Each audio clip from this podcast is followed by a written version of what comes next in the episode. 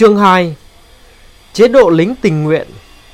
Một bạn đồng nghiệp nói với chúng tôi Dân lao khổ bản xứ ở Đông Dương Từ bao đời nay bị bóp nạn bằng đủ mọi thứ thuế khóa, siêu sai, tạp dịch Bằng cưỡng bức phải mua rượu và thuốc viện Theo lệnh quan trên. Từ năm 1915 đến năm 1916 tới nay Lại còn phải chịu thêm cái vạ mộ lính nữa. Những biến cố trong mấy năm gần đây là cái cớ để người ta tiến hành những cuộc lùng ráp lớn về nhân lực trên toàn cõi Đông Dương. Những người bị bắt đều bị nhốt vào trại lính với đủ thứ tên như lính khô đỏ, lính thợ chuyên nghiệp, lính thợ không chuyên nghiệp, vân vân. Theo ý kiến của tất cả các cơ quan có thẩm quyền không thiên vị được giao cho sử dụng ở châu Âu, vật liệu biết nói châu Á thì vật liệu này đã không đưa lại được kết quả tương xứng với chi phí rất lớn về chuyên trở và bảo quản. Sau nữa, việc săn bắt thứ vật liệu biết nói đó mà lúc bấy giờ người ta gọi là chế độ lính tình nguyện, danh từ mỉa mai một cách ghê tởm, đã gây ra những vụ nhũng lạm hết sức trắng trợn. Đây, chế độ lính tình nguyện ấy được tiến hành như thế này. Vị chúa tỉnh mỗi viên công sứ ở Đông Dương quả là một vị chúa tỉnh, ra lệnh cho bọn quan lại dưới quyền. Trong một thời gian nhất định, phải nộp cho đủ một số người nhất định, bằng cách nào? Điều đó không quan trọng. Các quan cứ liệu mà xoay sở. Mà cái ngón xoay sở kiểu đó, thì các ông tướng ấy thạo hết chỗ nói, nhất là xoay sở làm tiền. Thoạt tiên, chúng tóm những người khỏe mạnh nghèo khổ, những người này chỉ chịu chết thôi, không còn kêu cứu vào đâu được. Sau đó chúng mới đòi đến con cái nhà giàu. Những ai cứng cổ thì chúng tìm ngay ra dịp để sinh chuyện với họ hoặc với gia đình họ.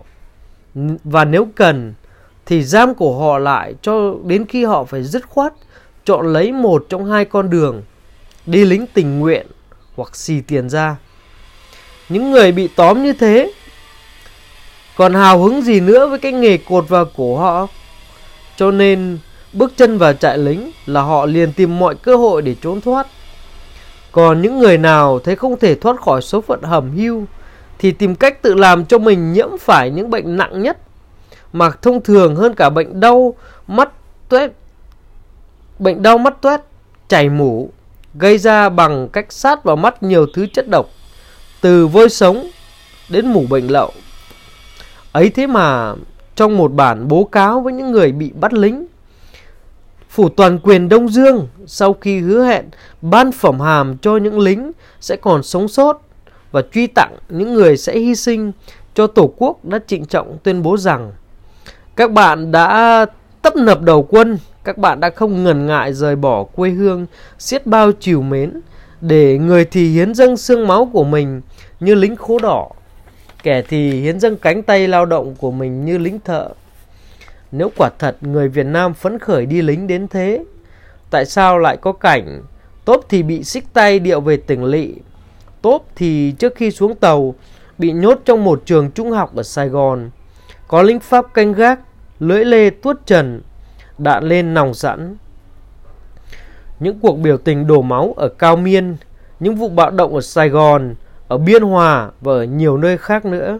Phải chăng là những biểu hiện của lòng sốt sắng đầu quân, tấp nập và không ngần ngại? Những vụ trốn đi lính và đào ngũ, tính ra có đến 50% trong hàng ngũ quân dự bị đều bị đàn áp không gớm tay. Và những cuộc đàn áp lại gây ra những cuộc binh biến bị dìm trong biển máu. Bản báo cáo của Phủ Toàn quyền còn cẩn thận nhắc thêm rằng Tất nhiên, muốn xứng đáng với lòng tốt rõ rệt và độ lượng lớn lao của chính phủ, thì các anh, binh lính Đông Dương, cần phải cư xử đúng đắn và không được làm một điều gì cho người ta phải phàn nàn cả.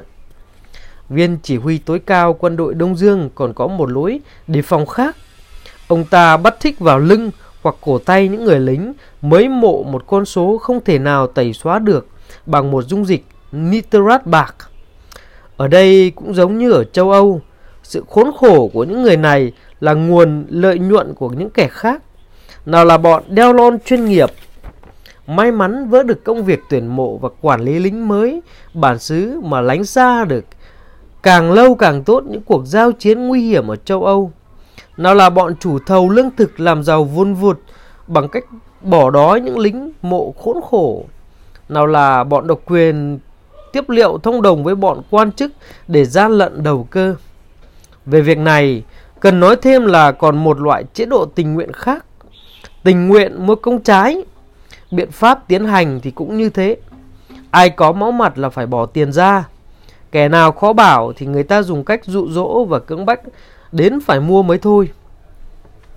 Phần đông những người mua công trái ở Đông Dương không hiểu gì về thể thức tài chính cả. Họ coi việc mua công trái cũng như đóng một thứ thuế mới và coi các phiếu công trái không khác gì những biên lai nộp thuế. Bây giờ thử xem chế độ mộ lính tình nguyện đã được tổ chức ở các thuộc địa khác như thế nào. Lính Tây Phi làm ví dụ. Ở đây, bọn chỉ huy quân đội kéo quân đến từng làng, bắt bọn hào mục phải nộp ngay lập tức đầy đủ số người chúng muốn tuyển mộ, để buộc những thanh niên Senegal bỏ trốn phải ra nhận đội mũ lính. Chẳng phải một viên chỉ huy đã tra tấn, hành hạ các thân nhân của họ và cho rằng làm như thế là tài giỏi đó sao? Chính hắn đã bắt các ông bà già, đàn bà có thai, con gái, đem lột trần chuồng, rồi đốt hết quần áo trước mặt họ. Những nạn nhân khốn khổ đó, mình trần như nhộng, tay tay trói cánh khuỷu, buộc phải chạy các thôn xã dưới làn roi vọt để nêu gương. Một người đàn bà cõng con phải van xin mãi mới được cởi trói một tay để đỡ đứa bé. Trong khi chạy, hai cụ già đã ngã chết ngất đi. Nhiều em gái khiếp sợ trước những hành vi bạo ngược đó đã hành kinh trước tuổi. Một người đàn bà trụy thai, một chị khác đẻ một đứa con mù. Có rất nhiều thủ đoạn bắt lính. Thủ đoạn sau đây đã tỏ ra nhanh và tiện nhất. Lấy dây trăng ngang hai đầu con đường chính trong làng lại. Thế là tất cả những người da đen ở vào giữa đều coi như chính thức phải tòng quân. Một nhân chứng đã viết cho chúng tôi như sau. Giữa trưa ngày 3 tháng 3 năm 1923, bọn hiến binh vây ráp các bên cảng Rifisker và Dhaka, rồi tóm tất cả những người bản xứ làm việc ở đó. Những anh chàng này vì không tỏ vẻ sốt sắng đi bảo vệ văn minh ngay, nên người ta rước họ lên ô tô cam nhông, mời về nhà lao. Ở đấy, sau khi họ có đủ thì giờ để thay đổi ý kiến rồi, người ta mới đưa họ sang trại lính. Ở trại lính, sau những nghi lễ biểu dương tinh thần yêu nước, 29 lính tình nguyện được tuyên dương có thể trở nên anh hùng của một cuộc chiến tranh cuối cùng nay mai. Bây giờ thì tất cả đều nóng lòng muốn lấy lại miền Ria cho nước mẹ. Nhưng theo lời tướng Mang Răng, người hiểu rõ họ nhất, thì họ thì đó chỉ là những đội quân để đem nướng trước mùa đông. Nhưng theo lời tướng Chúng tôi hiện có trong tay bức thư của một người đa hôn nhây, vốn là cựu binh, đã từng làm nghĩa vụ trong cuộc chiến tranh vì công lý. Một vài đoạn trích trong bức thư sẽ vạch rõ các bạn thấy người Batuala đã được bảo vệ như thế nào và các quan cai trị thuộc địa nhà ta đã nặn ra lòng trung thành của người bản xứ như thế nào.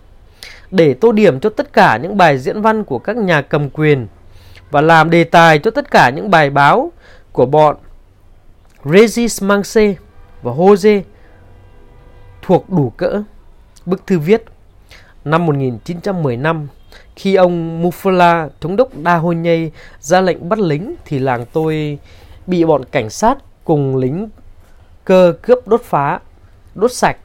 Tất cả tài sản của tôi đều bị mất hết trong các cuộc đốt phá đó.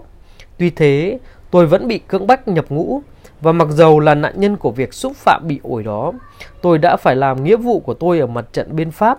Tôi bị thương ở trận Enner. Ngày nay, chiến tranh đã chấm dứt.